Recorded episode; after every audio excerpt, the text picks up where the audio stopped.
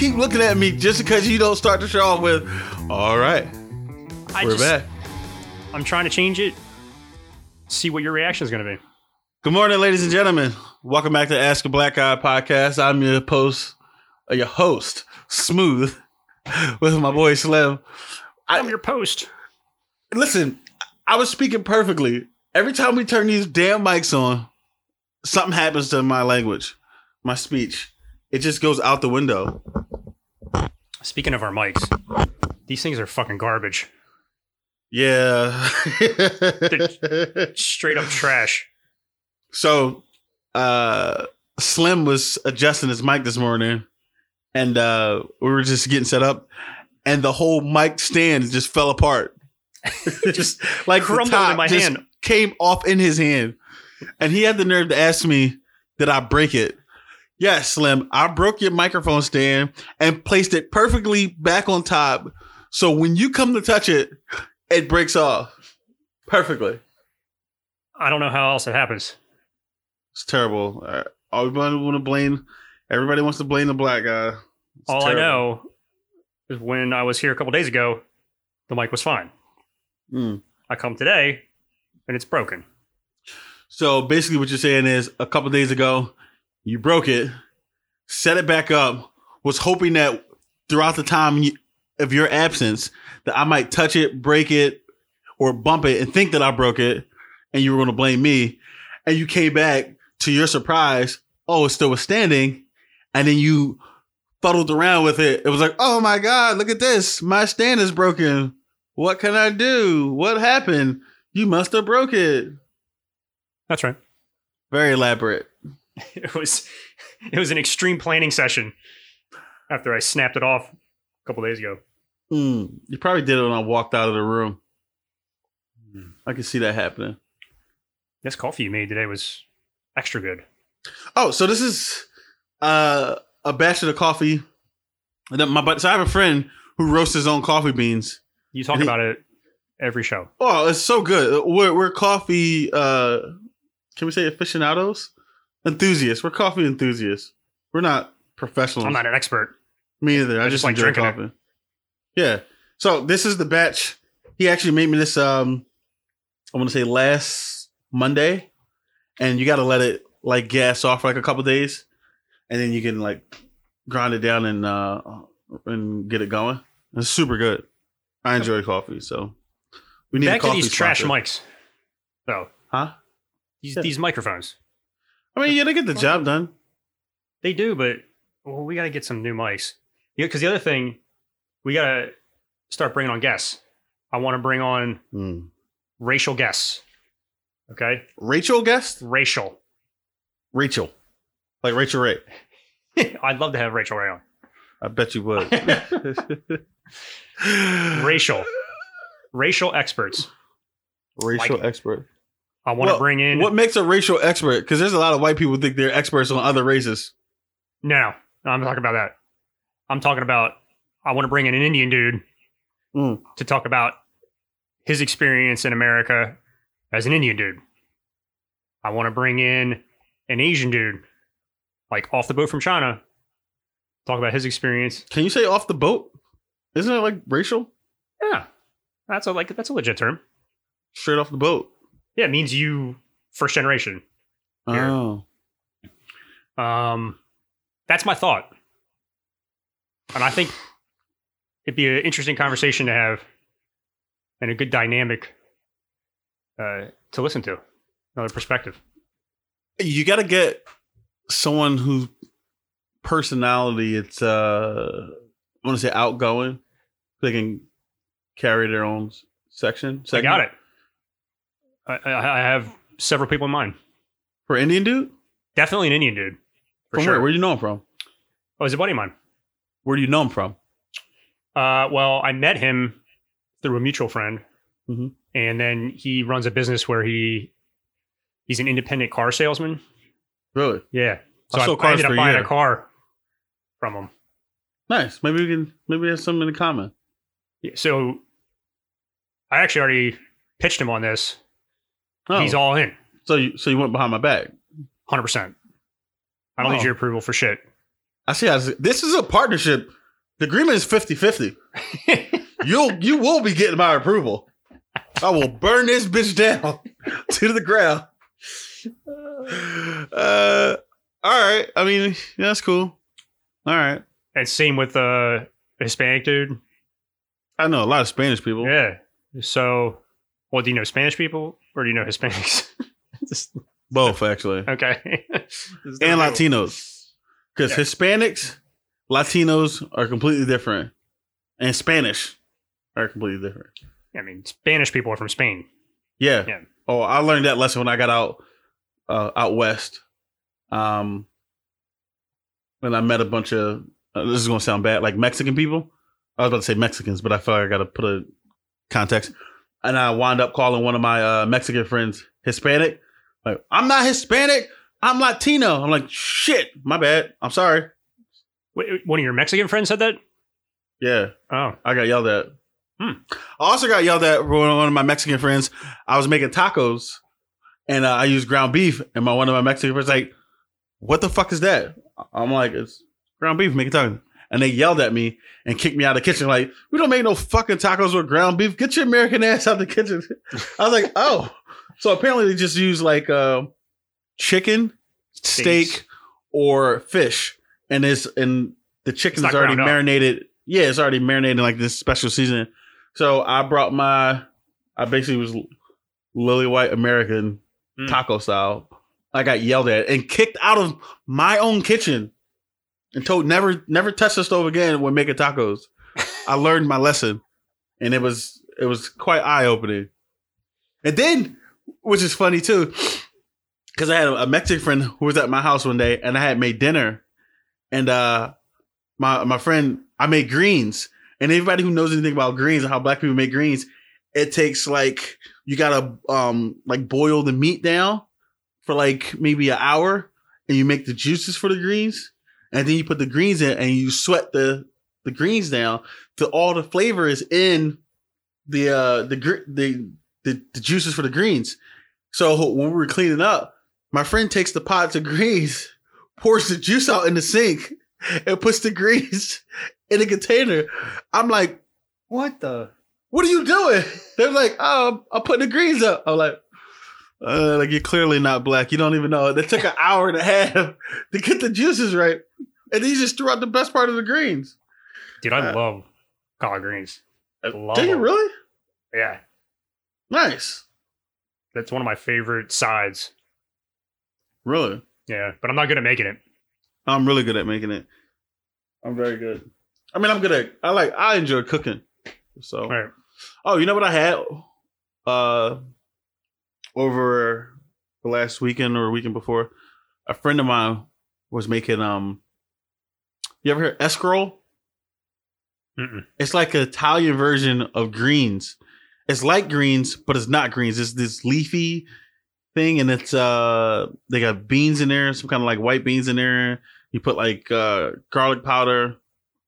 Um, my my friend made it and uh gave me some, and- I liked it. It was nice. So it's kind of like it's kind of like greens, same consistency, just a different flavor. But it's called escarole. I think it's like escarole and uh, it's not. It's a it's a very Italian dish, and it was really good. So I mean, There's another uh, guest we can bring in. yeah. Why not? Like another- I was Italian. oh like off the boat all Italian. kinds of- you know, we should bring in GC. I think he'd be great. We need to bring in GC. He's not off the boat. Well, I think his parents were. His parents were. His parents were off the boat. First generation born here. Oh, so GC is the guy we talked about when Slim uh, paid him a thousand dollars in one dollar bills when he won the um, when he won the uh, fantasy football league. And you know what he told me? He listened to the show. and He's like, "We forgot one important part." I and I did. I forgot about this too. so There's a he- whole nother layer. Yeah, we had a fantasy football league, and our one buddy GC won a league, so he won a thousand dollars. So Slim was being an asshole and decided to pay him a thousand dollars in one dollar bills, stuffed all the money in the bag and threw it to him. So like uh, later on in the year, like around April, I print out this fake tax form like this fake gambling tax form, and I walk up to GC and I'm like, "Hey man, here's your form. You gotta uh, file your winnings with the with the IRS." It was a legit 1099G form. It You, you a- actually filled it out.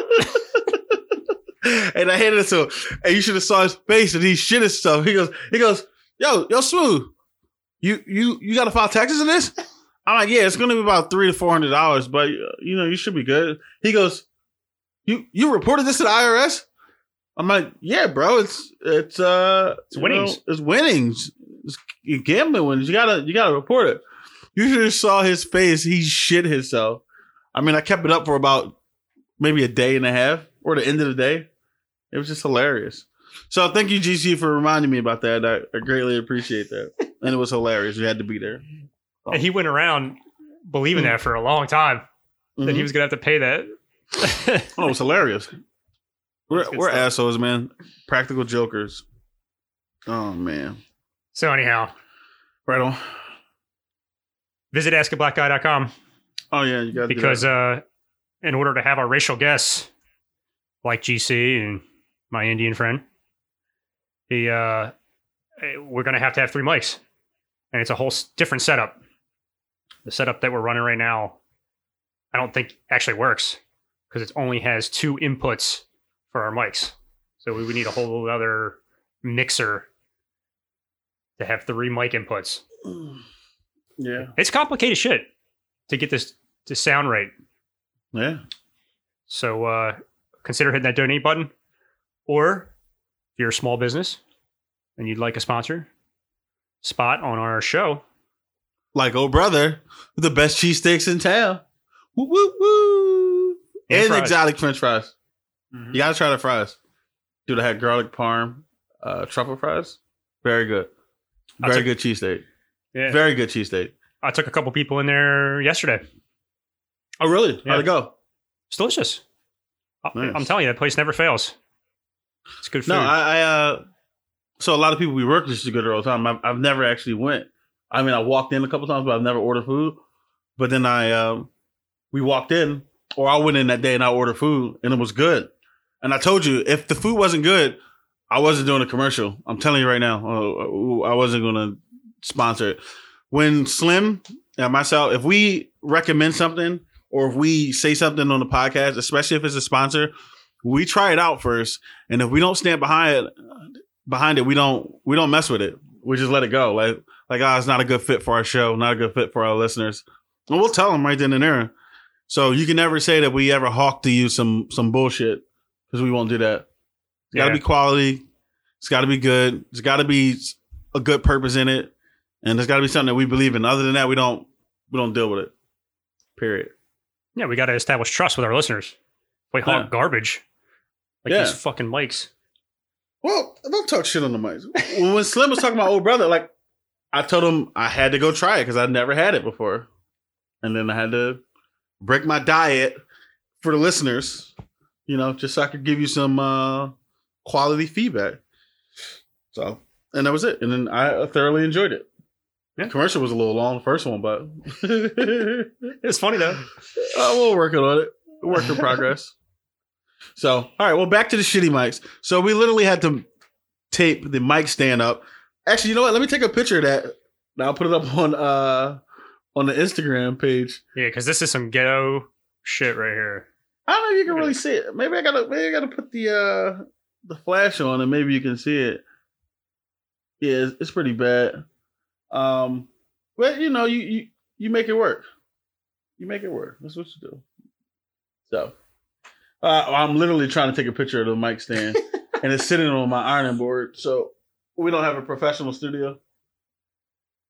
We don't have a professional studio. Was I not supposed to say that? Embarrassing. No, it's not. Two guys, one mic. That's about where we're gonna be. that's what that's what it should have been. The uh, that We should have gotta, been. The, we gotta get some revenue here. I need to. I need to. uh Maybe I should. um What do you call it? Trademark that. Two guys, one mic. Oh, you get it now? oh, I get it. Oh, okay. But what I was wanted this, it reminded me of meatspin.com. we were talking about the last episode. that was terrible. That's still a thing. Is, you went you went back onto that site? No, you know. So one of the guys we used to work with, Uh huh. I was going back and forth with him, and uh, I asked him if he remembered the story that I retold in the last Mhm. episode, and he goes, "Of course I do." And uh, I typed in meatspin.com, Uh huh. and you know when you type in a link on your phone through text, when you send it, It'll it'll, pop pop, up? up like the like a legit website. Uh huh. Still a thing. Oh, did that pop up on your phone? Net it didn't there wasn't a picture, but it popped up like a legit website and it had like a tagline. I can't remember exactly what it said. I was about to say because it, it was popped real. up a picture, and, Yeah, and- and you open your phone in public like this guy's sending dick pics. Like, No, it popped up a, a tagline uh huh. that didn't have anything to do with what it actually is. So people click on it still. So it's still a prank that you can pull on your friends. That's terrible. So it's still there. I encourage people to use that. Terrible, I say. Mm-hmm. Terrible. Meatspin.com. I was a victim of that. So was I. That's why you got to keep it going. No, I will not do that. It's like hazing. When you're hazed, you don't mind doing it to other people. It's it's hard. It's a horrible thing. I mind. You mind? I mind a lot. Oh, oh, sensitive, smooth. No, I just don't like. I mean, I gotta. I said the image of a nine foot dick swinging on my goddamn wall is burned into my fucking retinas to the end of time. Oh, Helicoptering while you know the other action was going on. no. Don't go to that website, people. All I can say is you're welcome. Mm. Yeah, you're welcome for burning your corneas out. Yeah, you're welcome for that. So, anyway, what are our topics for today? Where, where are we getting into first? Besides the broken mic stand. Well, that just popped up organically because the fucking thing broke. Yeah, it was pretty bad. Mm. So another thing that my mother wrote in Hey, in Mom that wrote same some- email. Oh, oh, You heard something years ago. oh, yeah. Some rumors. It's no rumors. I heard it directly from you. There was no rumors. I can neither confirm or deny. No, you literally told me you were an underwear model when you were a kid. I was like, oh, what? I'm like, he's like, yeah, I was. I, I, well, I thought you said underwear model. Yeah, I'm not an underwear model, but I was a legit male model. But I was a kid. in, in which we cannot find any pictures of or mentionings. And I looked. You can't find them on the internet Who- because when I w- when I was a kid, the internet was in its infancy. So they, there was no marketing on the internet really. Um, True. What was the company name? Uh, flapdoodles, Flap Doodles. flapdoodles, Please spell that for me. F L A P D O O D L E S. It's actually still a company, Really? which shocked me because I looked it up oh, a couple months ago. Um, they do children's clothes. So my aunt was something. That she was a designer. Anyhow, it was like where her first job was, and they were looking for models. So she got me into this, Nice. dude. I got paid. Like a lot? Yeah. Really? Yes. It was it was useful. So what did you what did you model? Children's clothes. They are they were some goofy clothes though. We're talking early nineties. Like like air muffs? like what? Air muffs? Earmuffs? Muffs? Yeah. No, they ear don't make they don't make earmuffs big enough for my ears. Oh, yeah. Oh. Oh. But it was some really goofy 90s clothes. I'm talking overalls where one strap would be off in like a really off color plaid. Mm-hmm. But dude, So you modeled clothing for Flat Doodle. Yeah. So I tried to look up Flat Doodle on the phone, and uh, all I could find was girl clothing. Uh, maybe that's all I do now. Now. Yeah. Now. Mm-hmm. I mean, I don't know. I don't know anything about the company anymore. I mean, could it possibly been that you were modeling girl clothing back then? No. Are you sure? yeah I mean, Hmm. are you trying to make a joke here? No, I'm just asking. I didn't really know. I mean, I don't know what you were into. I, I don't have any experience at all. So I just Google flap doodles and it says girl clothing. Maybe that's all they do now. Now. Yeah. When I they had a uh, outlet store, and in the in the store, as soon as you walk in, there's a wall all the way in the back. Huge poster. I would say it's ten foot by six foot, and it was a picture of me playing croquet in these goofy ass overalls. Why did you take a picture of that? Your mom doesn't have any pictures? She does. So I was in this Well, that's what I want. I want the pictures. uh, it was like Parent Parent magazine, something like that. That's where they that's where they advertise their clothing because again, it was all kids clothing, Mm. and uh, yeah, the shoots were a lot of fun, dude. I would get to have days off of school. You would travel to all these crazy places. Like one time, I was down uh, all the way at the mouth of Chesapeake Bay. We went out on like a yacht, and you did a whole photo shoot out of this crazy, like Jay Z yacht. Hmm. it was great. It was out of control. Another place we went to to this mansion where this dude had this real elaborate pool, and the pool was surrounded by like jungle plants. Jeffrey Epstein mansion? it may have been. in, in hindsight, it was kind of weird. That's not funny. That is terrible. Why are you laughing lot. at that? Because it's funny. so dark. So dark. Anyhow, hmm. That's legit though, man. it was wild. I uh But it's also embarrassing to say that I was a male model. why? That would be on my resume.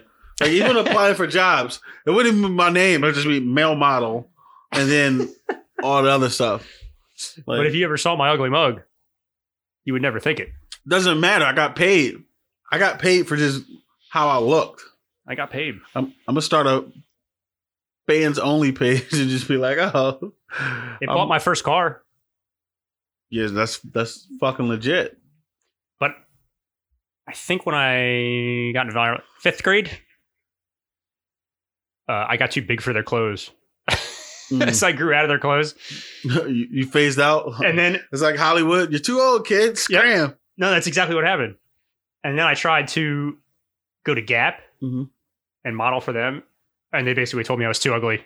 uh, that's fucked up. so that was the end of my modeling career. That's all right. Well, at least you had one. I'll give you that. That was that was good. Um, you know, a lot of people can't say that.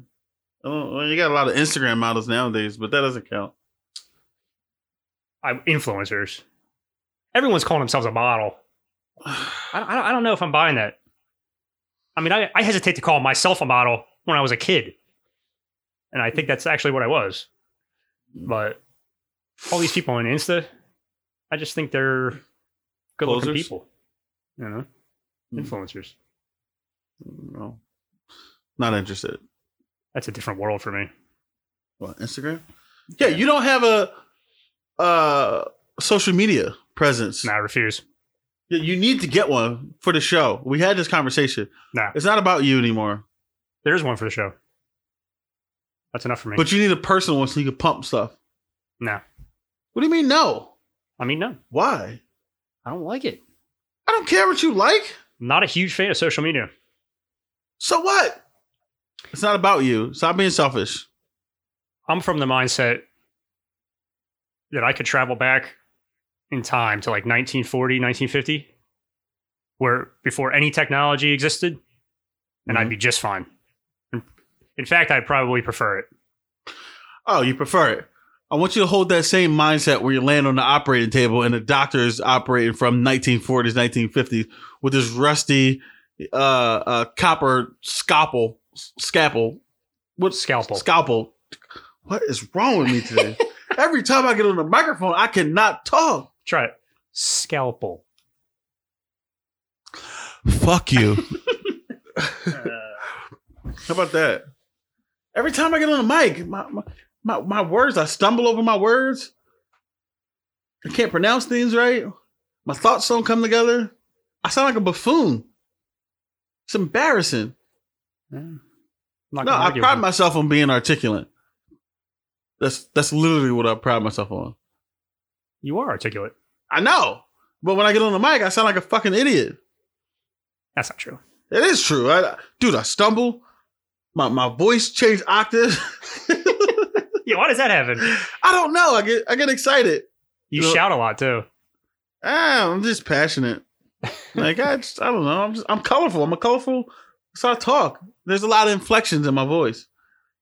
And I, I, you know, that's just me. You know. What were we talking about before you fucked up your speech? Um. Oh, going back in time. Oh, you want a doctor from 1940 to operate on you versus a doctor from 2020? Well, listen, I've thought about this a lot actually. If that was possible, if time travel was actually possible, Mhm. you know, would I be willing to sacrifice the conveniences, the medical advances that 2020 affords me now? I still think I would do it.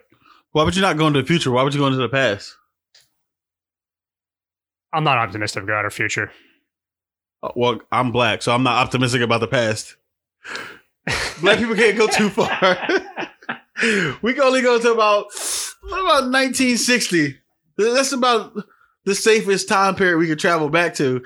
Anything more than that, you you're at, you're fucked. You're not coming back. That's 100% true.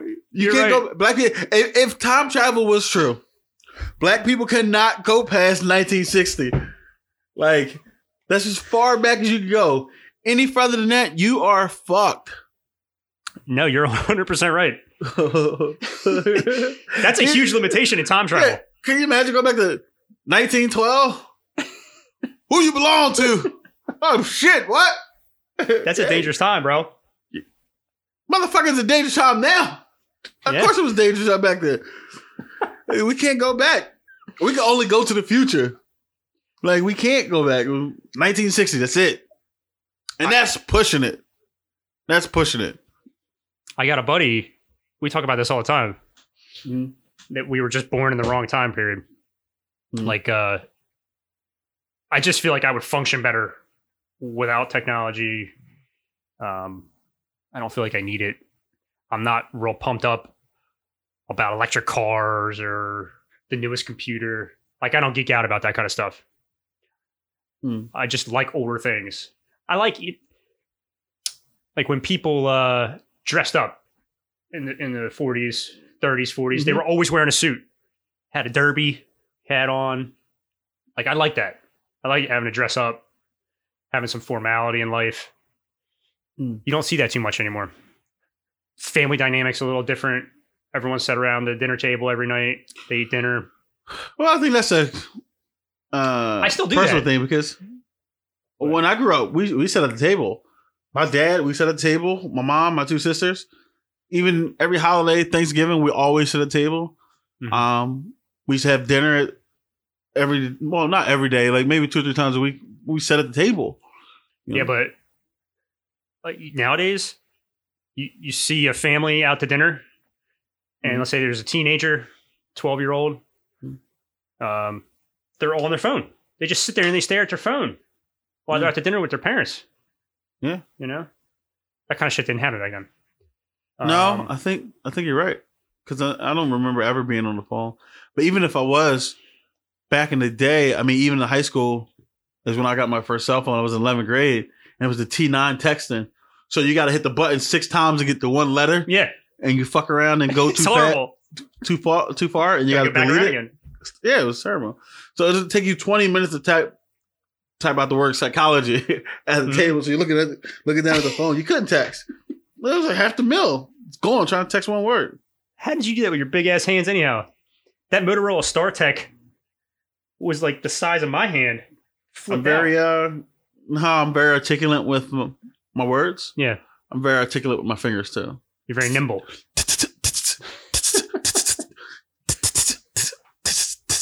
like know, Morse code over here. So yeah, I often uh, kind of daydream about going back in time before technology. So You people, focus on different stuff. if you if you don't think that white privilege exists, Slim just gave you the perfect example. You could travel back in time. Yeah, I mean, I know I wouldn't have the worries that you would if I went back to 1940. There's no doubt about that. And it didn't even cross my mind. Sitting I. Talking to you about it didn't even cross my Mm-mm. mind. Mm-mm, Crossed my mind immediately. uh, nope. I was like, where would I like to go back to? Let me see. Mm, Nope. Mm-mm, nope. Mm-mm, nope. Can't go there. Yeah. Mm, And you know what? I'm a big fan of. uh uh I like history, so I'm a big fan of medieval times. I'm a big fan of anything um Rome, like ancient Rome, gladiators and coliseums and shit like that. Uh, and I'm a big fan of like like wars, World War One, World War Two, uh, Vietnam, like all those movies and shit I watch all the time. Like, but I, I can't go back to none of them. N- No. None of them. Not even Rome. Like, you know, and I like I like watching a lot of shit about Rome and learning a lot of shit about Rome, Roman culture. Let me ask you this: Would it be cool to go back in time for you and be part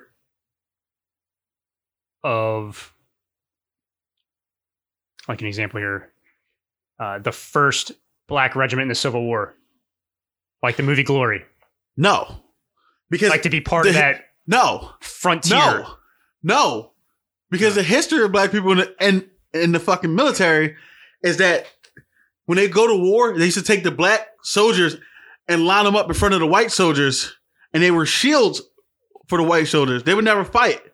Hmm. That movie Glory Yeah. was about the first uh, black regiment of soldiers that was allowed to fight.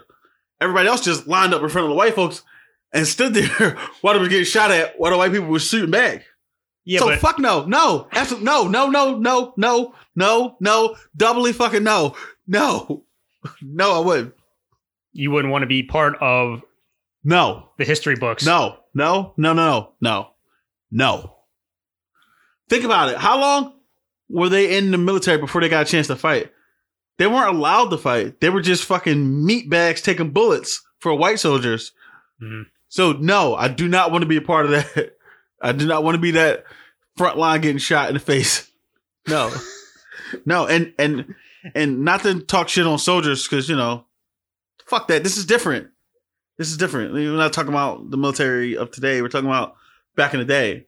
No, no, and the the the uh the military was segregated way up until what, like World War Two, I think it was still segregated, or World War One. What is segregation? What was segregation over? Ah, I should have known I this. feel like that's something you should know. Yeah, no shit. Now I gotta go back in time and date. But no, no, I don't want to go back. I told you, 1960s. It's as far back as I can go. Would you be part of the civil rights movement? Would you have been in that? Travel back then? The 1960s? I let me ask you: Do I retain my memory of today, going back, or no? Yeah. Then I would have to say no, because I can't stand there and let people fuck me up, because it's going down. If I did, and I thought about this before, but if I if I if I was to grow up during the civil rights movement, I don't think I would have been uh on the Martin Luther King side. I would have been more of a Malcolm X follower, uh, based on my mindset and how I'm just not about letting people beat my ass and just turning the other cheek and just being nice about it. Like I'm not, I'm not that guy. So I don't think I would be on the uh, Martin Luther King side. Although I have a lot of respect for Dr. Martin Luther King his way wouldn't have been my way. I definitely would have been the Malcolm X following individual, the militant, the militant. fight back by any means necessary, kind of like, you know. You and I probably wouldn't have been friends. You know what I mean? What's the ah. scenario I don't know. where I get to know you if, in the if that was it- 1960s? well, in the sixties, maybe if we were two pieheads smoking weed, and we'll we'll be friends. Maybe. Uh, peace, love, and happiness. sure. Other than that, like I don't, I don't think our worlds would have ever crossed. That's what I'm saying. I mean, it's just Not an amicable space where we can be like, you know, friends. Right. Well, Yeah. we wouldn't have worked side by side together. No, you know, I don't think so. likely. I mean, maybe we would have, but I don't know. I don't, think- I don't know. I don't know. Who doesn't know? well, let me put it this way: if I couldn't be your friend, traveling back in time, Mhm. I wouldn't do it. Oh, How does thanks. that make, how does that make thanks, you feel? Slim. It doesn't really affect me at all, but I. It's fucked up. no, I, you know what? I'm glad you said that. Thank you. I feel the same way. If I couldn't be your friend, I wouldn't travel back in time either. I'm not gonna cry. It's something gonna think no about bitch. a lot, though. I Uh, fantasize about it. I like the music, big band music from the 40s, 30s, and Mhm. 40s. It was That's cool good. shit. Swing dancing, Swing, yo, swing dancing was the shit. yeah. Yeah. I just like the clothing, style, hmm the Americana stuff. I'm all about that. I mean, it was a good time You know, for y'all. Yeah, Yeah. hundred percent. Yeah. Yeah. Yeah. Yeah. I'm not- I'm not saying that. like You shared in any of that. No, no, no, nope. I'm saying I fantasize about it. Oh, which is great. Yeah, It's great. And, I know I'm not alone there. There's a lot of people that think that way, I'm but none of them are black. I can guarantee that. yeah, I don't know what I would go back to. Uh, well, let me put it this this way. Let me ask you a question. Mhm. Take all that away. Say Mhm. there's no animosity, there's no segregation, uh-huh, that history doesn't exist uh-huh. uh, for black people. Would you do it? You know, forego all the technology, live a simpler life. Does that appeal to you? No, So you wouldn't do it even if there was no threat to your life. no. And the only reason is uh, I enjoy air conditioning. Oh, dude. I enjoy air conditioning. That's the one thing. hmm I don't know if I could live without air conditioning. I'd have to live in a place where you just didn't need it as much, Hmm. like the mountains somewhere. You know what I mean? Yeah. Like out west. Yeah, I uh no, I, I like the air conditioning. I couldn't survive. I, I'd be upset. It's I'd the be- humidity. Humidity's killing me right The now. humidity is killing you, and the heat. I like being to sleep very cold at nighttime, so I cut the air conditioner up very high. And if it wasn't for the AC, I wouldn't be able to go to sleep. So I don't know if I could do it at back in the day, unless I got to live next to a river. I could jump in the river and then go to sleep. Is there something more important going on on your phone right now? What are you doing right now? I'm looking some stuff up for facts because I wanted to check a date on something. so I figured, and I should have talked to you about this. I feel like this is Ask a Black Guy. Mhm. This is the name of the show. Um, and obviously it's, it's you know it's your viewpoint, my viewpoint. But I was thinking like maybe we should every show give a Black History fact. Okay. Good. So, uh, only reason I was saying that because I was a conversation came up the other day. Um, I was doing some research on the show uh, about just some history for of future topics, and they were talking about like black people's inventions for the United States and the shit that people don't know about, and how back in the day, like black people would invent a lot of things, and then like white people would take credit for it, and the black people would never get um like the credit for it or whatever. But I came across one which I knew, but I didn't think about it like for a long time. But the light bulb, The what? the light bulb, I don't know what you're saying right now. light bulb, like a light bulb, like a you screw into the A light bulb? yeah. What do you, light bulb? Dude, you're not saying that word. That is not English. Light. Oh, sorry. Light bulb. yes. B Light bulb, Dude, I say water.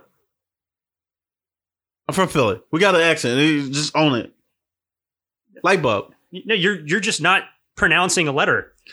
Light bulb. Oh my god, it's horrible. Anyhow, go ahead. A light bulb. Who created the light bulb? Everybody knows this.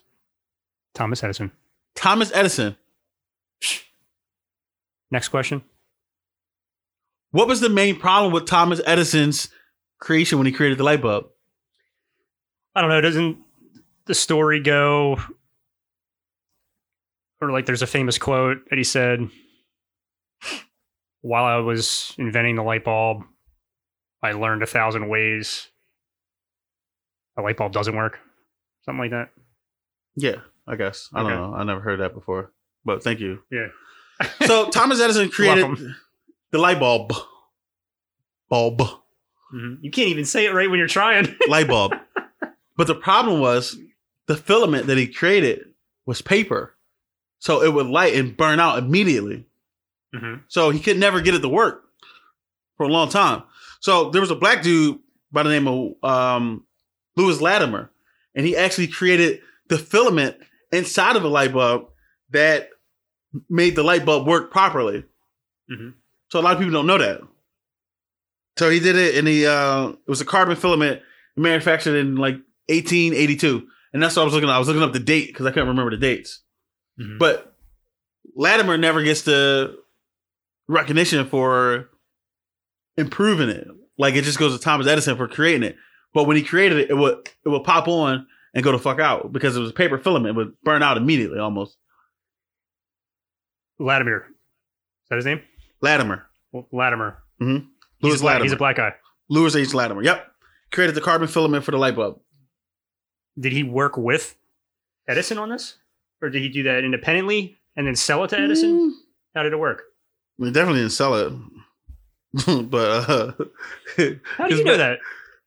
Mhm. Okay. Uh, let me see. He actually wrote the book on the the first book on electric lighting. That's what I was doing the research on because I knew it, but I didn't know like the the um the deep deep background. Uh, Well, history's not wrong then. It's just not highlighting the actual filament. Right? I mean, Edison well, Edison made the light bulb. Um, and he's a like electrified filament, but it was made of paper. And like I said, it go out fast. So um, Latimer he created the light bulb with the um filament made of uh, the carbon. He actually sold. Yeah, he sold the patent. He sold it. there you go. He sold the patent. Yeah. Well, as I'm reading it right now, he sold it. I remember this story, but I don't remember like the the deep details. So that's what I wanted to make sure I got. I mean, that could all have been part of the deal. He could have signed an NDA. Well, he wouldn't if he couldn't have signed an NDA because if he did that, they would have never had it in history. But he never gets the uh the credit for it. There's so many stories Oh yeah, just like that through, throughout history. I know. I'm not saying that race didn't play a part in that. Oh, I don't. I don't. I'm not saying the race played a part of it. I just wanted shit. to, like, oh, all right, I should start interjecting Black History facts, just cool facts that aren't really in the forefront of today's education. I think every show I'm gonna look up a Black History fact and there's something that people don't know and just present it. I like it. I think I should start the show off with it, like Black History fact of the day. We'll fit it in somewhere. I don't know if it's got to start at the very beginning of the show. Oh, of course it doesn't have to start at the very beginning of the show. I mean, be in the middle of the show. No, but seriously, I, I think I just want to. I think I want to do that. It sounds great. Good. A little, little, Good idea, Smooth. little education, you know. Yeah. It's not just uh, two idiots rambling on. We don't know anything. I, yeah, I agree. I mean, we are just two assholes Just talking about nonsense. Hmm. Oh, did you see the news about the uh, Redskins and how Yes. they they actually removed the name, the logo? Mhm. Did you see what name they're considering now? No. The Red Tails. Oh, And what is that? Tuskegee. Yes. Yeah. There you go. There's a movie about that called Red Tails. yeah. Did you also see that there was a uh, realtor in DC that trademarked every possible name that the Redskins could probably go with? I, I was reading an article. It didn't say who did that, but it said that almost every possible name that the Redskins were looking at was tied up in a trademark. Yeah, I read a, I read an article. Deal. It was a realtor. He had like 40 names in the list, and they were all trademarked. And That's I'm pretty genius. sure I'm pretty sure when he was doing his friends, like, you're you're an idiot, Tom. This isn't gonna work. And now Tom's sitting back like, who's the idiot now? it's about to get paid. There's entire businesses that all they do is they buy up names, Squat. trademark them. Dude, Spot for on. our for our for our show, for our podcast, Ask a Black Guy, some dude was squatting on the domain name. We had to pay him what? Almost three grand It was crazy. to get the to get the the, the domain name. Like you can get a domain name for a dollar ninety nine. This dude was squatting on this. we had to pay three grand to get it. Three thousand dollars. It wasn't that much. Twenty five hundred. Nah, it wasn't that much either. Yes, it was. No, it wasn't. How much did we pay for it? It was over two thousand dollars. No, it wasn't. Well, you owe me money because because we we. It's just what I told you. You Dude, paid for the whole thing. I don't know if you knew that. he was squat, bro. It was it's definitely like Nah, it wasn't that much. It was it was over a thousand, but it wasn't over. no, 2,000. it was higher than that. No, it wasn't. Are you sure? Well, whatever you want to believe. Uh, Either don't know. way, it's Yeah, well, expensive. whatever. It was expensive because Yeah. we had to, especially when they go for a dollar ninety nine. We had Yeah. to pay for it. The dude was squatting. I'm pretty sure it was over. Well, and to make it legit, too, we could have gotten like ask a black guy dot uk Or, Or something, like something. that. No, we actually bought another one. We bought like askablackguy.net. I And didn't we like tried it. to run that at first, but we didn't like it. Nah. We'd rather just spend the money and get the dot com. yeah So yeah, this shit's expensive, people. It's not we're just like we're not just, you know, two hoo ha's fucking around with a mic. Like we're really trying to yeah we're not half-assing it no. we're trying it's going to be better Yeah, this we're going to keep on growing professional equipment, excluding the mics. There's lawyers, there's uh accountants, there's all kinds of shit. the And, uh, website's annoying the website trying to keep up with that Yeah. it's a lot of work So I mean, we try to bring you a good quality program. You know, at Ask a Black Guy, we're all about the quality. Kind of like, oh brother, cheesesteaks. oh, like I did that. that was good it's a good transition but seriously Okay. go visit our brother because it's delicious Oh, this is really good. 206 Market Street, Philadelphia, PA 19106.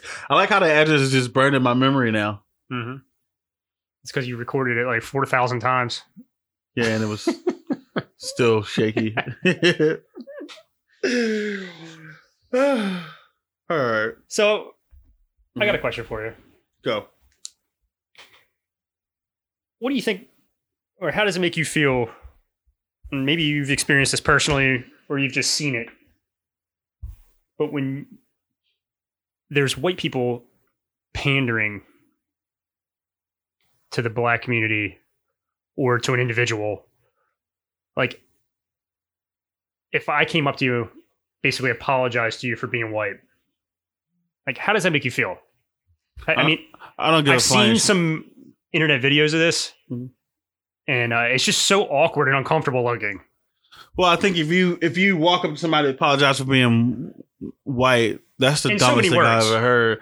And that's just uh, your personal thing that you got some identity problems with. I'm never going to apologize to anybody for being fucking black ever.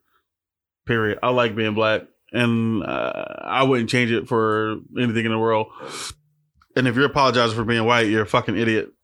Don't apologize for being white. What are you guilty about? Like, um, yeah, no, but the pandering, pandering is terrible because I've seen the pandering over years, years. And every time I see pandering, I call people out on it. Uh, and the people who mainly do the pandering are fucking politicians, specifically, specifically Democrats. Every time, every time it comes up to a big to an election, hmm So I stumble over words and then I hear it the, the delay in my headphones, and that really messes me up. So I wonder if I just take my headphones off. I Some people keep, do better without it. Yeah, I, I think that's what's gonna have to happen. Um, but now it feels so unnatural because I I'm so used to hearing.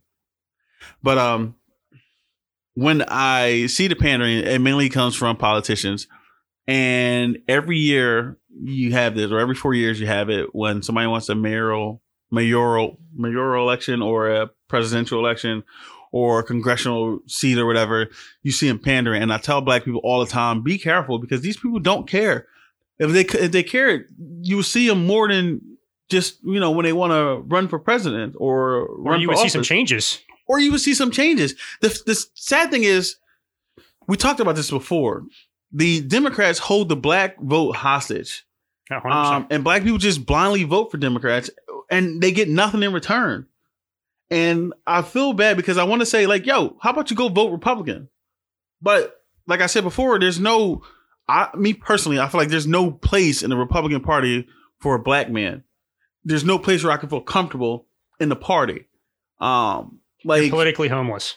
You, you black people are politically homeless. We have no choice but to go Democrat because we've been going for years. But the Democrats don't do shit for our vote. They just say, "Oh, we get the black vote, so we don't really have to fucking, uh, you know, give them shit. We'll just pander to them a little bit." The worst thing I ever saw when it comes to pandering was Hillary Clinton when she ran for presidency against Donald Trump. She gets on one of the like uh, black radio shows, and they and they they're interviewing her, and they say, "Miss Clinton, what do you carry around in your pocketbook on a daily basis?" And she, goes, you know me, I'm from the South. I carry on a bottle of Louisiana hot sauce and pulls a fucking bottle of hot sauce out of her fucking Gucci purse and puts it on the fucking desk. I lost my fucking shit. Dude, that was one of the craziest things I've ever heard. Dude, I don't get it. Like, I'm like, can I call it? Do it. So in my mind, no, fuck it. I said it out loud. I'm like, bitch, you's a goddamn lie. You don't carry no fucking hot sauce in a fucking pocketbook. Black people don't even do that shit. You just trying to be cool. Like, get the fuck out of here. I lost my shit. I lost all respect for her after that. I do not agree with pandering. I don't like that shit at all. Fuck that. It's it's insulting, right? It's very insulting. You can even tell if you go back and listen to that clip, the radio hosts on the show were, I mean, they handled it pretty professionally, but you could tell they were Like, taken lady, get the fuck out of here. Oh, back. Get the fuck out of here. Don't pander. I hate that Well, shit. the problem is, is it's it's not genuine, No. right? Like, And it comes across She- as not genuine. and and when you do that, you're insulting people's intelligence when you pander to them. You know, you're, you're just telling them what they want to hear or what you think Yeah. that they want to hear, which is even more insulting. Yeah. Um, I, I never understood that. I really didn't. Terrible. It's not even it's not even politics. It's terrible politics to me. No, but now you see it amongst the general population. Mhm. You know, you see it a lot in these protests and demonstrations. The pandering? I don't know if I say I saw pandering in a protest though. Yeah, I see it. Mm, I would disagree. How so? I see it. It's not as direct Mhm. as that, but when I see like these clearly privileged white people coming from very affluent neighborhoods Mhm. and marching in the street with disenfranchised black communities, Mhm. I feel that same feeling of them not being genuine. It's not real.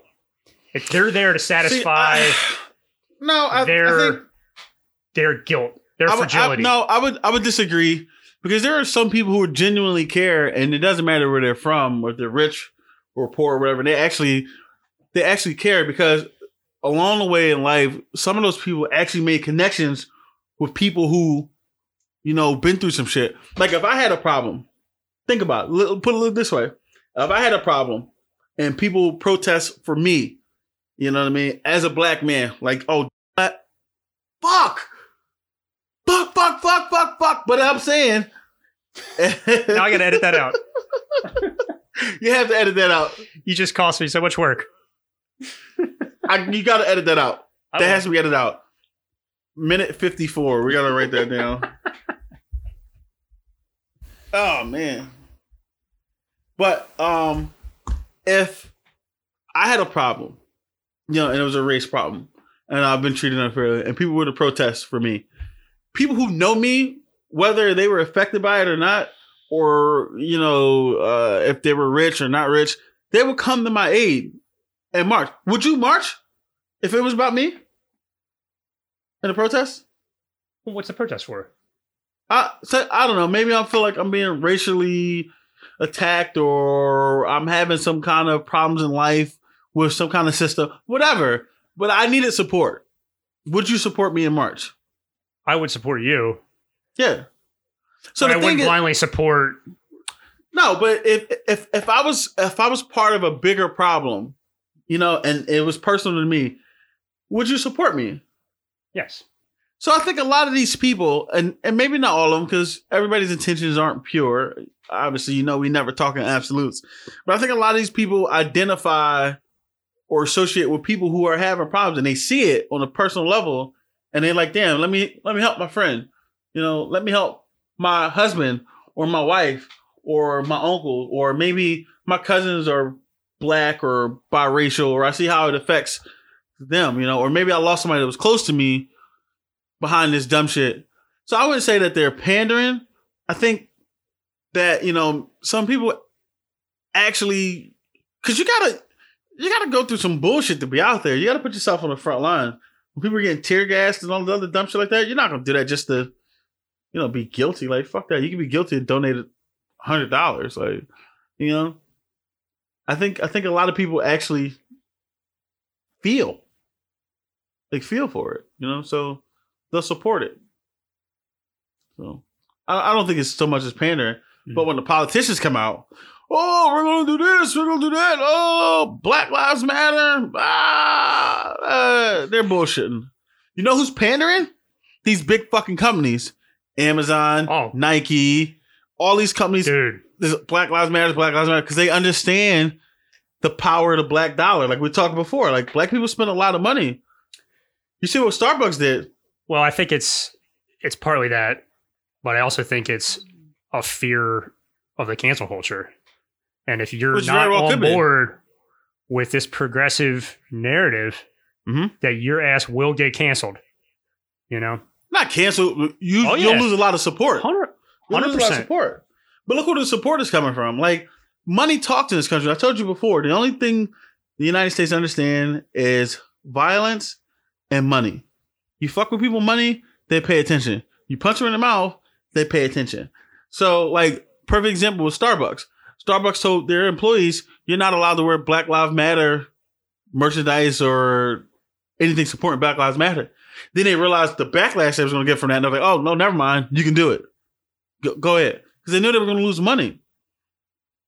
I don't see anything wrong with that. Like, fuck it. All right. You don't want to support me and my cause? Then I'm not supporting you financially. That's my right. I don't want to spend my money there. Fuck them. Like, hundred percent. You know, and I, and I think a lot of the businesses are starting to understand that. So, uh, what they're doing is, oh, Black Lives Matter, Black Lives Matter. If Black Lives Matter to you as a business, what are you doing as a company, as an organization, besides slapping up a goddamn banner? That's all they're doing. You- You're pandering. You're not doing anything. Exactly. That's Well, my problem with it. Yeah. It's not real. No, of course it's not. It's just protecting a bottom line. Mm-hmm. It's a business strategy. But no, I tell you what, the one company who I would say is probably not pandering, I would say probably Nike. For the simple fact of the reason, for the simple reason that they gave Colin Kaepernick a big ass contract years ago, for hundreds of millions of dollars, when everybody hated them and they, and people didn't care, and, and Nike didn't care they put it out there and people were like, oh, we're boycotting Nike, blah, blah, blah. blah. And then what happened? Nike sales went through the fucking roof. But they probably was setting it up like, all right, yeah. Yeah, Nike knows. I mean, Yeah. Nike understands a good portion of their clientele Mm-hmm. are black people, like Yeah. hundred percent. They know that, and they knew when they signed Colin Kaepernick that it was going to drive that market to go buy more shit, That's exactly what it did. and that's exactly what it did. And you know what? But, and I but went. I'm going to push back Mhm. and say that I don't know if Nike generally cares. Oh, they probably don't About- give a fuck. But I tell you what I did do is because when I saw that they actually supported Kaepernick for whatever the fucking reason it was, when nobody else did, I went and bought Nike shit.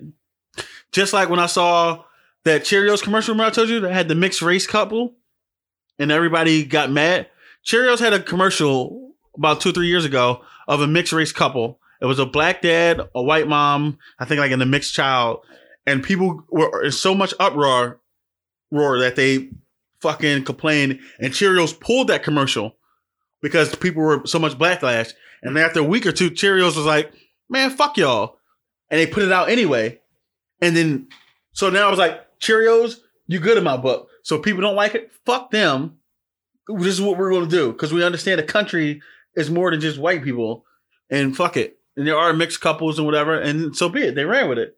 And then Cheerios will forever have my respect, just like Nike will forever have my respect, because Nike did uh, what was not cool or popular when everybody else was shunning Kaepernick, and they signed him. Whatever the fucking reason is, I don't care, because at that time they gave him a platform to do what he needed to do and say what he needed to say, and I respected that. So I mean, wh- whatever the reasons were, whatever the reasons was, if it was just to sell more shit to black people or Well, sell more shit to white people, I don't care. It gave Kaepernick a platform to speak on the shit that is still clearly happening today. So for that, I'll be forever a fan of Nike, forever a fan of Cheerios. Job well done. You got my dollar. Yeah. I mean, that's what it's all about, man. That's what marketing is. Yeah. Some people get it, some people don't. Yeah. And it works the opposite way too. Yeah. You know, there's plenty of companies out there Dude, there were people the opposite, when fucking when company when Kaepernick and it works. when Kaepernick came out with that Nike commercial, people were burning their Nike shoes in piles. it's crazy. I remember that. They were mad. Kaepernick jerseys were burning. Ah, fuck Kaepernick. Ah, fuck Nike. Ah, boycott. Ah. I actually, uh, and it has nothing to do with Kaepernick or I've hated Nike for years. Just like the their their actual product, I felt Why? I don't know, like their shoes Mhm. never felt right on me. They've always felt very cheap, and I'm a big runner. Um, I'm about to say, yeah, you're a big runner. big runner. I've been doing it my whole life. Mhm. Always, always, always disappointed in anything I bought that was Nike. Really? Clothing, shoes, yeah, it just did not hold up. Mm. And uh, so I've never been a huge fan of Nike. Um, Mm. I thought their golf stuff was subpar too because I'm a golfer. Mhm. Um, they actually got rid of their golf division. They don't make golf clubs anymore. Really? They did that a while ago. Yeah, it's just I think they were just trying to get into too much stuff, Mhm. and uh, the quality suffered. But I know a lot of people love Nike. I've just never been a big fan of them. Oh, But it has nothing to do with uh, who they're or how they market. I think they're actually pretty genius in the way they market. I mean, if you can get somebody to pay ten thousand dollars for a pair of sneakers, you're doing something right. ten thousand dollars? Oh yeah, Some of Jordans? yeah. Yeah, Jordans are ridiculous. It's I mean, if you can market a shoe that probably costs you under ten dollars yeah. to actually produce, but they don't sell them expensive. They got like two hundred, there's some absolutely. they go like three, and then they get the resale value. The re- oh my it's god, the resale. I seen one pair of resale. They they sold them for one fifteen Nike, and then the uh the resale was like I don't know four or five hundred dollars, six hundred dollars, seven hundred dollars. People were paying it. It's because they put them out in limited production. But So- also people collect them too, and then resell them. They're collectors item too. but that's what I'm saying. That's marketing, man. They're It's good at it. They're you know, of the best. you know who has the best marketing campaign I've ever saw in my life, hands down. Geico. everything from the They're Geico lizard to the Mhm. caveman. I love the cavemen. The caveman is hilarious. Yeah. Everywhere I go, like the caveman, the lizards. Um, The turtle. No, that wasn't the was turtle. Hump Day? Was Hump Day Geico? Hump Day. Oh, yeah. Guess what day it is? The camel. The yeah, camel. I think that was good. Geico has the best marketing department I've seen over the last 15 years. They I must love their marketing department. Like comedic writers. It's hilarious. because it's funny. they funny. need to hire us. Ah, we ain't that good. I mean, I'm good. Did you, I'm not you hear that my good. commercial? you hear my commercial? My commercial was pretty, pretty fucking hilarious.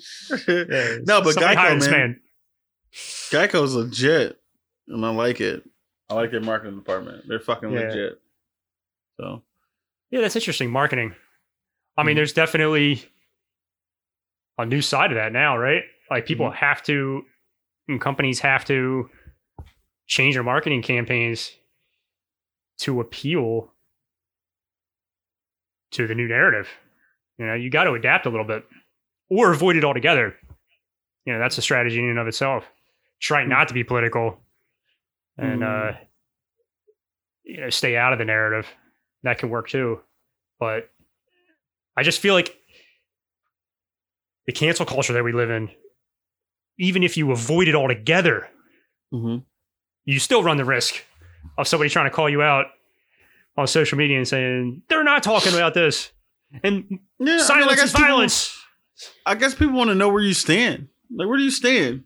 Like, cause this isn't a, you know, do you like blue or do you like red discussion? This is a human rights discussion.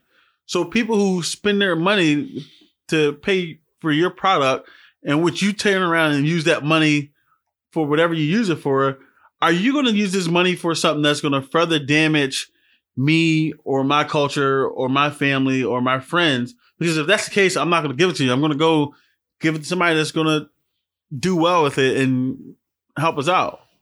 I think people got a right to know where where their money is going. It's a very nuanced discussion. No, I mean, there's so many factors that play into that. Mm-hmm. It's not as simple as, like you said, as I like blue and I like red, or I like black and I like white. It's never going to be that simple. I mean, you got companies like Apple who are maybe a step above hiring slave labor in China to build their phones. I Mhm. mean, the building where they manufacture these phones are surrounded by nets because Yeah. these people's lives are so miserable that they would rather jump out of the fucking window to their death Mhm. than build another goddamn iPhone. Right? Mhm. But Apple's the same company that's standing behind Black Lives Matter Mhm. and that whole narrative, which run I mean, I'm not gonna compare American slavery to Chinese paid labor over there. Mhm. You know, there's obviously a big difference. But uh it's basically you know, you're going over there making a dollar a day Mhm. in really horrible conditions so that you can get that iPhone. I mean, that's fucked up. Well, that's what I said. Uh, there's a lot of companies that just slap a banner together but don't do anything for the cause. It's not genuine. Yeah, of course. Yeah. Yeah. Nike does the same thing. Um, Where are their shoes very made? well could be. Very well could be. But like I said, Shoes are made in China. Nike did it. Nike did it before it was popular to jump on the Black Lives Matter bandwagon. And I said I would respect Nike because they gave Kaepernick a platform when everyone else shut him down, and they gave him a chance to still speak and still be a voice. So they would they would get my respect because they did it before it was a popular thing. Before even if it, like I said, it doesn't matter why they did it. The fact that they did it and gave him the platform when nobody else would, when everybody else blackballed them, they would forever have my respect for that. Now, I know this is much easier said than done, Mhm. but wouldn't it be really cool of Nike or Apple to bring manufacturing here, knowing that it will affect their bottom line? They'll still be profitable, Mhm. but it would definitely affect their bottom line. But they could bring manufacturing here and give really good manufacturing jobs to minorities in this country. Or anybody in this country, Or not just minority. Yeah, that would be great. But that's not Nike's fault, and that's not Apple's fault. Whose that's fault is it? America's. that's American culture fault. Because the reason these factories are overseas, right, is because Americans, whether you like it or not, we want the best product for the least amount of money. And we're always going to do that way. We can buy American all day long because American would be a little bit more expensive because it's made in America, right? Uh, same quality, but we don't want to pay for it. We rather pay less money for more quality. That's the culture of America. Pay less for more. And there's no way you can do it on American labor. So co- companies have to go overseas to pay less for the labor to give a better quality product so Americans can pay less. So if you want companies to come back into the United States, then what people have to do is say, I don't mind paying a little bit more money for American made quality products, but nobody wants to do that.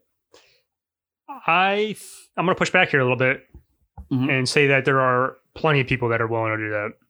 And yeah, I- there's, I- there's, there, there are people and if you don't give them a might be choice, willing to do that, but there's not enough. hold on, if you don't give them a choice, Mhm. you think that all of a sudden people aren't going to go out and buy iPhones because they're another 200 $300? No chance.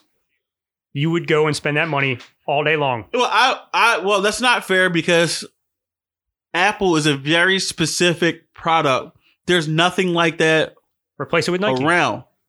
Huh? You would spend No, no, Nike. No, Nike $50. is different. Nike is different because there's there's companies that compete directly with Nike. There's nobody that can compete directly with iPhone or Apple. There's nobody that can compete directly with Apple. well Android. No, Samsung no, no. Android cannot compete directly Google. with Apple. Google competes with Apple. Go, yes, they do, but they're not on the same level as Apple. In what way? And the way that Apple has a following that's almost a cult like culture. If Android kicks What's out a phone tomorrow and says this is worth two dollars, Mhm. people aren't going to pay that. If Android kicks out a computer tomorrow and say this computer is worth twenty five hundred, three thousand dollars, people aren't going to pay that. Apple has a cult following that people just Uh, just like are locked in, so they can do whatever they want. They're they're they're they're one of those products that the moat is so wide, and if and if you moat is a term used in in the investment world, which means to sell, say like how protected your product is against the closest competitor out there, and that's a moat. So some people moats are narrow. Nike moat is narrow because Adidas is right there. Uh, you got Nike, Adidas, you got Puma, Reebok. you got Reebok. Like they're all like right, almost neck and neck. There's nobody close to Apple. Look at their valuation as a company. They're like a trillion dollar company. How long has Android's been in the market for well, Apple Google. or, or Google Google, been in the market for phones? Like they're not. There's nowhere near there.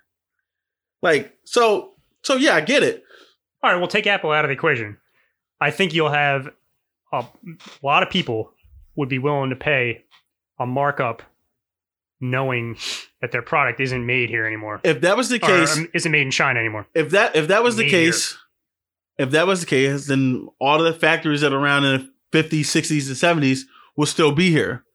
The culture of America has I want the best quality for the least amount of price. Look at it. Everything you do, everything people do It's when they go shopping, they shop around. They want the best price. They, I go to three different car dealers. I want to buy a car. I want the best price for the same product. That's that's the culture. S- spend as little money as possible to get the best product as possible. And American labor is so much more expensive than labor overseas that the companies had to go overseas to get as much. I mean, they're in it for a business. They're in their business for profit. So I they don't give a shit about where they get it done. They're worried about what's the largest profit. But there's also an ethical concern there What's the that people ethical like to ignore. What? What we already talked about the horrible working conditions and the shit pay Mhm. and the way that workers are treated overseas. People really conveniently ignore that Mhm. when they want to pay pay for something and not pay another $200, 300 dollars like it would cost if it was manufactured here in America. Mhm. The idea being that if something is made here, the quality might be better because you have a worker that's getting paid decent wages, has benefits, has a Mhm. retirement. You know, that's that's the idea of bringing those type of manufacturing jobs back to America. And I would gladly pay a markup price knowing that something is made here. Yeah, here. you would gladly pay a markup price because you're in a position where you can afford that. There's a lot of people who the median the median salary in the United States is thirty thousand dollars. That's the median salary, and that's before taxes. So you take the taxes away, people are probably making twenty thousand dollars. They can't fucking afford it. Inflation has been so crazy over the last ten to fifteen years, twenty years, without the cost of living or with the cost of living going up, but the cost of wages still staying the same. Yeah, you can afford it because you have a decent job and you have a support system also. You're not by yourself. But the median salary is $30,000. And we're talking about adults, 35, 40 years old. They can't afford that shit. They can't. So you can gladly pay an extra two, three hundred dollars, but what about the average person? They can't. That's true. That's a good point. So I mean, it's I like I mean, it's, and, and, and it's the But- it's the double edged sword of capitalism. Yeah, I get you. I think there's some onus on some of the companies to maybe take that into consideration, though.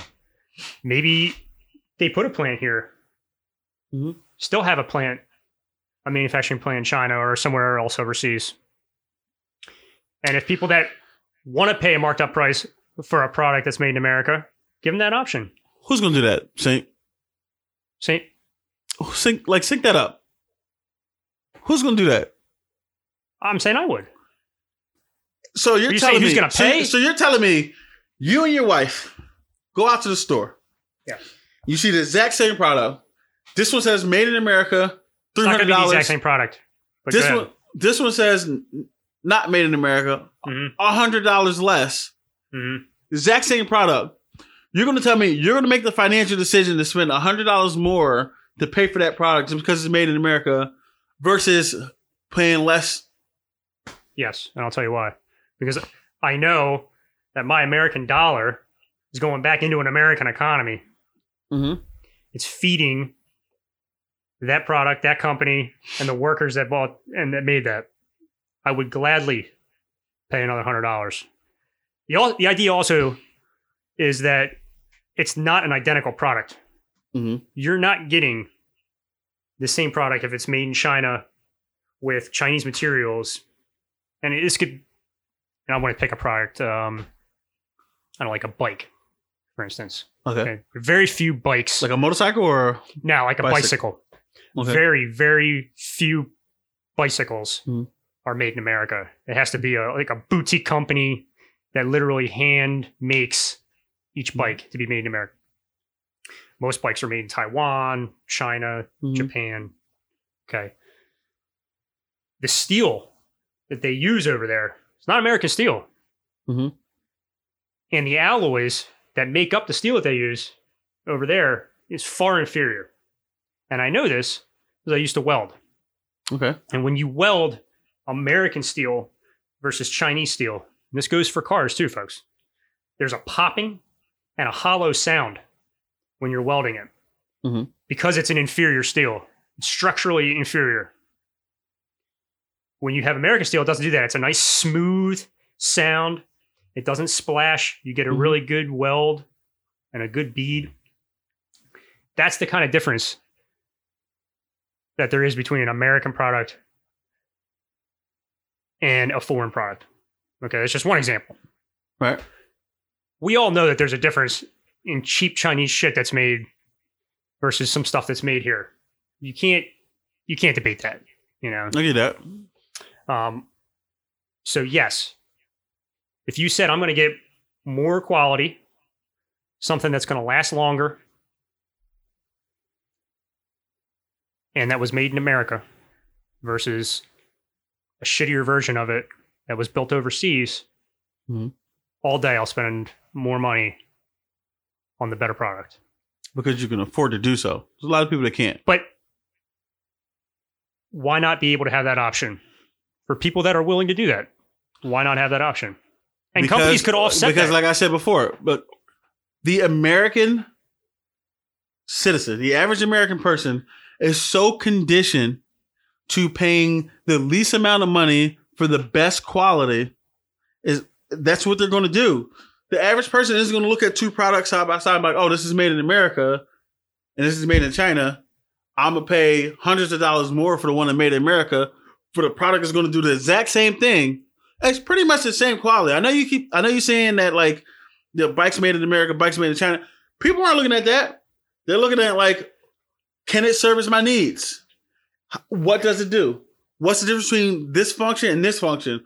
Oh, they're relatively the same. This one made overseas is hundreds of dollars less. Boom, taking hundred dollars less. Yeah, I mean, you're right. There's a culture that supports that mentality, right? It's a Mhm. throwaway culture. Like, ah, No, I wouldn't don't- say it's a throwaway culture. I can't. I can't. I can't. I can't Oh. say it's a throwaway culture. No, oh, sure we do. no, because I, if I want the top, I, if I'm looking for the best quality at the lowest price, I don't think that's a throwaway culture. If if, if I were to say throwaway culture, I'm looking for like the lowest price. I don't give a shit what I get, just the lowest price. I'm just using it for now. Like I wouldn't be wasting time searching for prices if it was a throwaway culture. I don't. I don't think I agree with the throwaway culture. You don't think we live in a throwaway culture? I'm not. No, well, I'm not saying that we don't live in a throwaway culture. I'm saying that searching for the highest quality at the lowest price isn't a throwaway culture. That I can't. I can't Oh, I li- agree with align that. that. with. I can't align that with throwaway culture. No, no, yeah.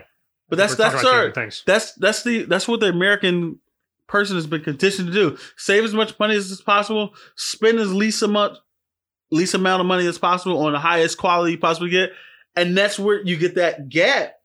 And that's why things are overseas now because they companies can make this shit cheaper over there than they can uh, in the United States, and people don't want to pay that high price. That's why people shop around. The whole look at the whole culture. Car insurance. Shop around, shop around, shop around.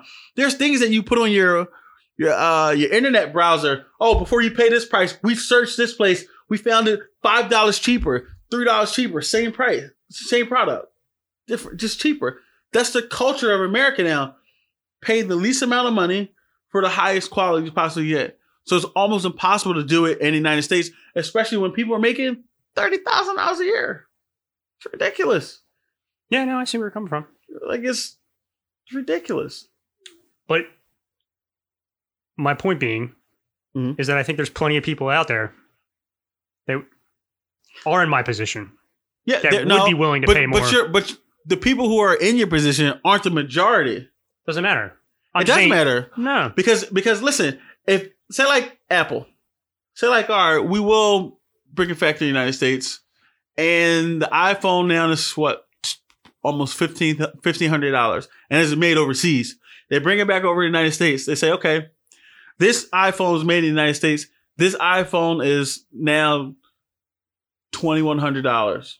The one made overseas is fifteen hundred dollars. They're side by side. Out of a thousand people, you might get fifty to a hundred that will pay the two thousand dollars. Let's say ninety percent. You might get ten percent of the people that'll pay the hundred dollars. The other ninety is going to pay the fifteen hundred. It doesn't make sense for that company to produce that financially, because now we're not talking about No. It will absolutely affect their bottom line. Yeah. Yeah. There's no doubt so about that. so we're not talking about uh morality we're talking about bottom line and financial stability Right. so and the same thing it, it goes can i afford to make that change can the companies afford to make that change is it financially uh feasible or financially um what's the word intelligent for the company to make that change no, if it was, then They would've would do it. it. yeah No, there's no So- doubt about that. My my point is, I think that companies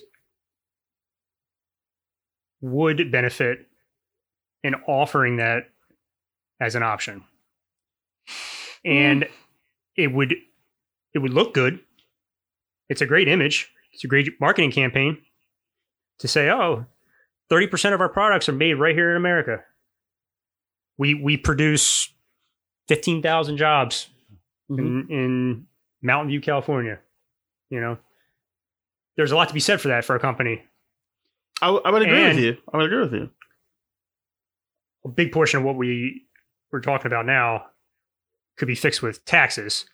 There's a big tax incentive right now Mhm. to for bigger companies to avoid having U.S. based companies or uh, manufacturing plants. I'm sorry, but if there was some structure that was changed Mhm.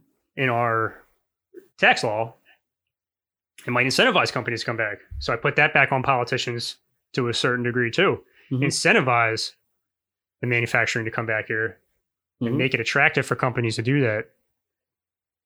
And companies may not take a financial hit. Maybe it works out better for them.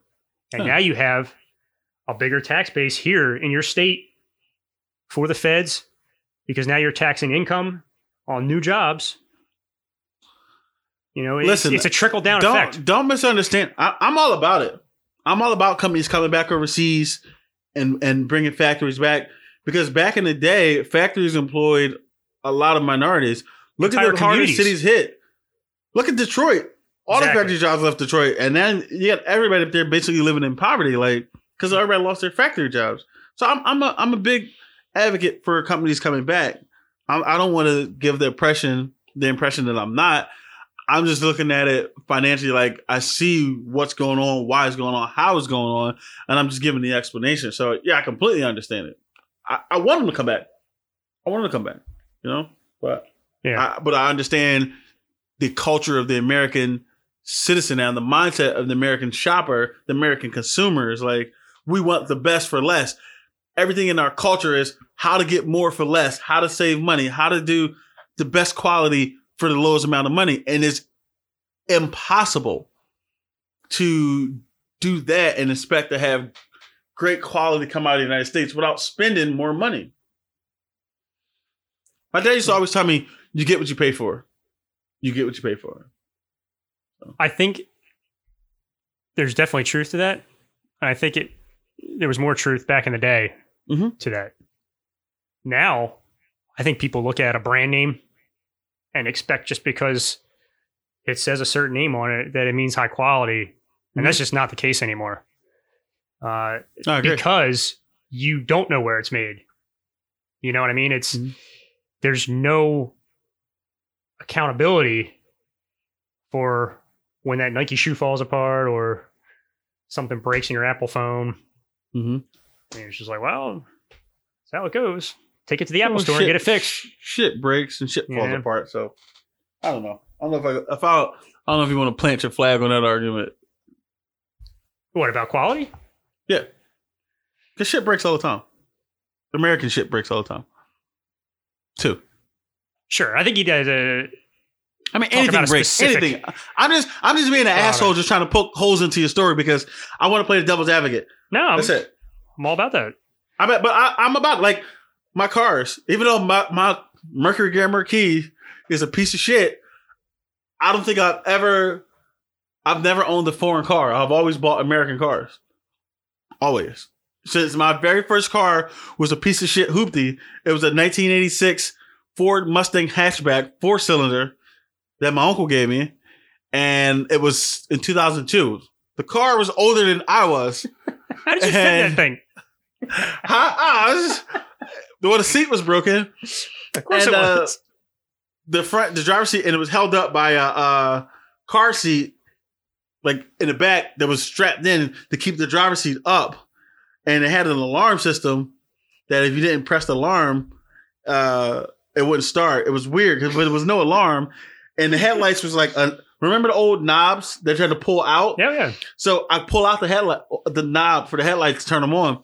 But if you pull it out too far, the headlights go back off. So you had to like, like Just right. pull- just right.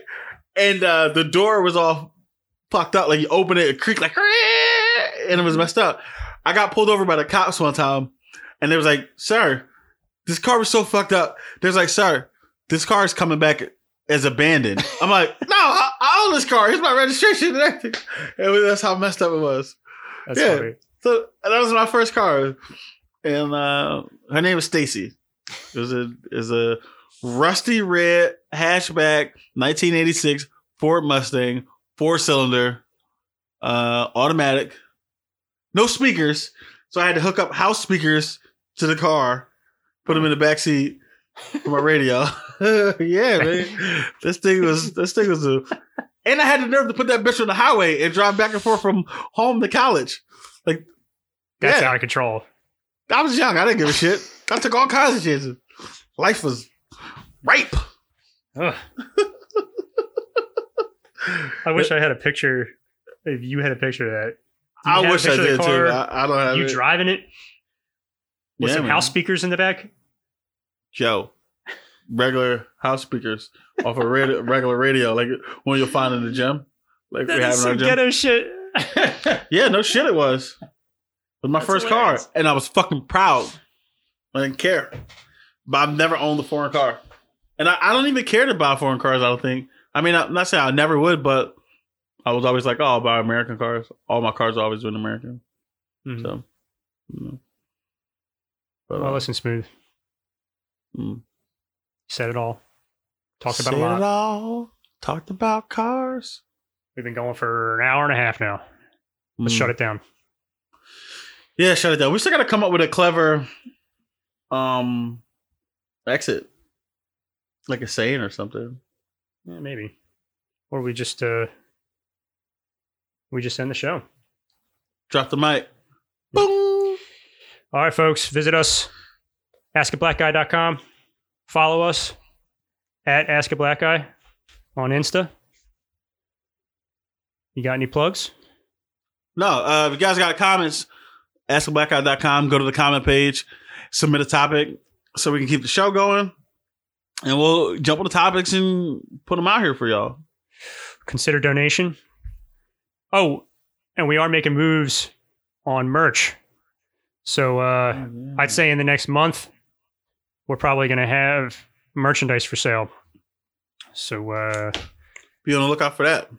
yeah, Ask a Black Guy merchandise. Coffee mugs, t-shirts, hats, keychains, let us know what you want. slippers, condoms. No, no condoms. but seriously, write in and let us know what you would buy. You want a t-shirt? You want a hat? A beanie? A hoodie? Mm.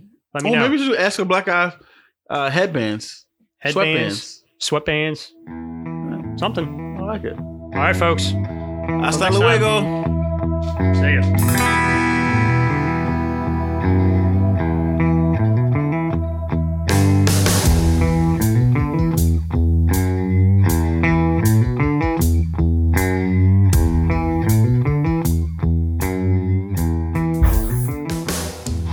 Hello, ladies and gentlemen.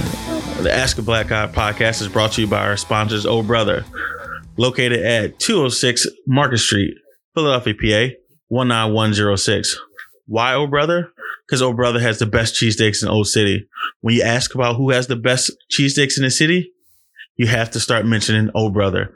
I walked in there the other day. I asked the associate, who was super kind, what do you guys specialize in?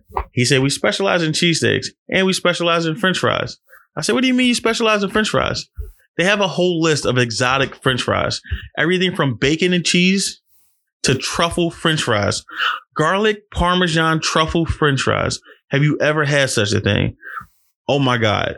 Talk about the food. I bought a cheesesteak. I bit into the cheesesteak. The cheesesteak was delicious.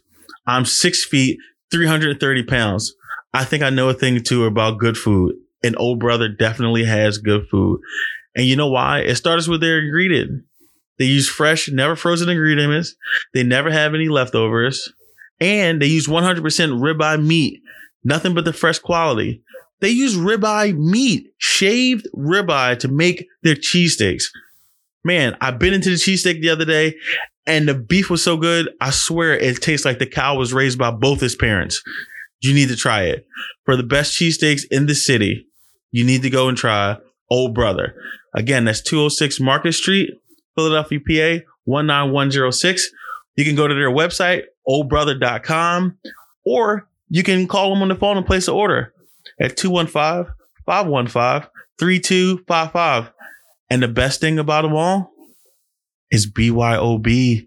So you can have a little libation while you're having a cheesesteak nation. And when you get there, tell them, ask a black guy sends you.